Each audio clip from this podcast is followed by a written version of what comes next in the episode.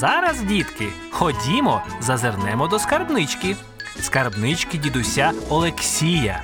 Сьогодні ми слухаємо продовження надзвичайних пригод мишенятка Борі.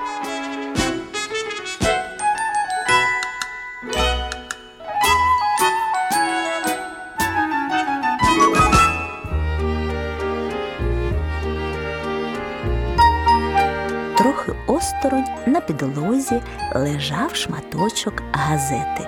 Боря перев'язав цей шматочок газети ниткою, затягнув на вузлик, інший кінець нитки взяв у зуби, вискочив на ліжко, зачепив там за гачок на спинці ліжка, зіскочив на підлогу і потягнув.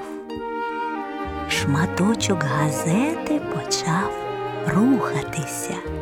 Мишеня Боря згадало, що у такий спосіб він ще вчора бавився з тепер вже огидним і злим котом.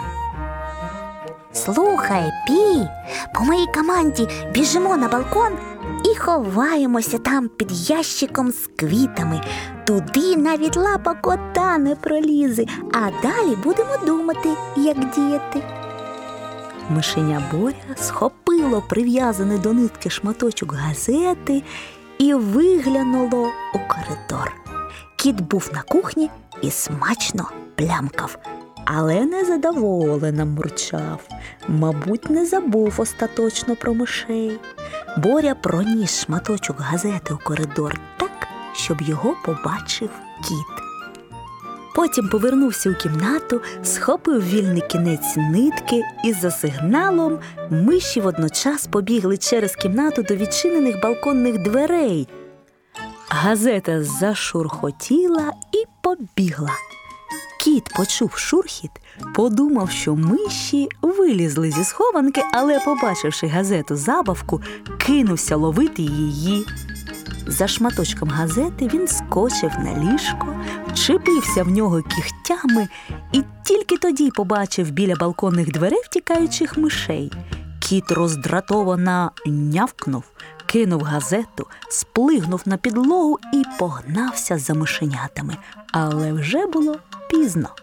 Вони встигли вискочити на балкон, сховатися під довгим і широким ящиком, у якому мама Борі вирощувала квіти.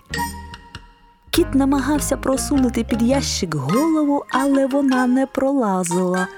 Просовував лапу, але миші були недосяжні. Кіт, як кажучи, піймав облизня. Мурчик залишився без здобичі, а мишенята знову отримали нагоду подумати і скласти план своїх дій заради досягнення їх спільної мети втекти від кота і дійти до польового царства до мами мишки Пі.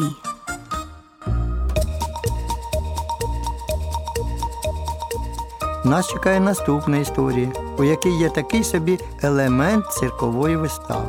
А як давно ви були в цирку? Ви бачили дресирувальника з мишками і те, як вони спритно бігають по тоненькій жердині. Але я не буду розкривати секрет, аби вам було цікавіше чекати наступної зустрічі.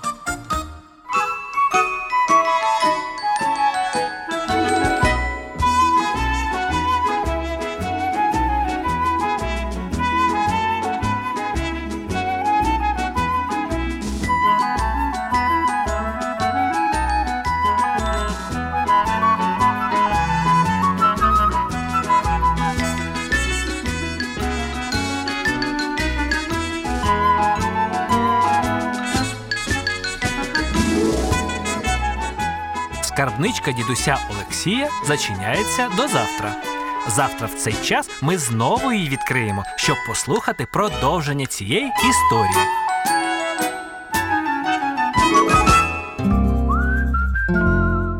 Підготував програму дитячий письменник Олексій Михайлович Полосін.